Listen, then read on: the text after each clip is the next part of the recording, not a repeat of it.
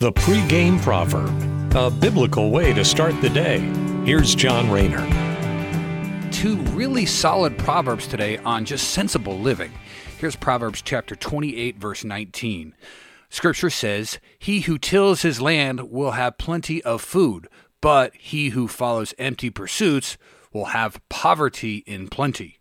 The one who tills their land and keeps, as Christ says, their hand to the plowshare, that person won't go hungry but the one who chases fantasies winds up being broke. If we grind away in our jobs and focus on what God has providentially put in our lives, it's unlikely we're going to be on the streets begging for food. But if we indulge in frivolous pursuits like get rich quick schemes or spending our whole lives trying to chase fame and fortune, the text says there will be plenty of poverty.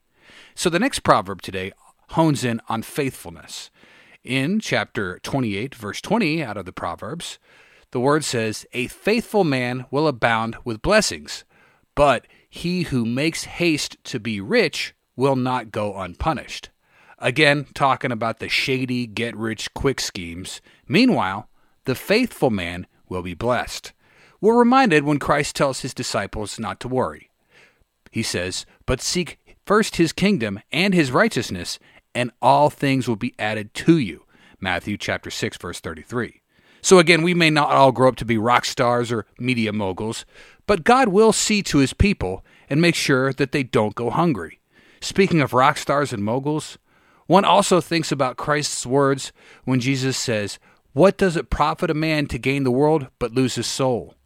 If you think about it, a full 80 year life is a minuscule speck of dust when compared to eternity and the endless life that comes after the one we're in now.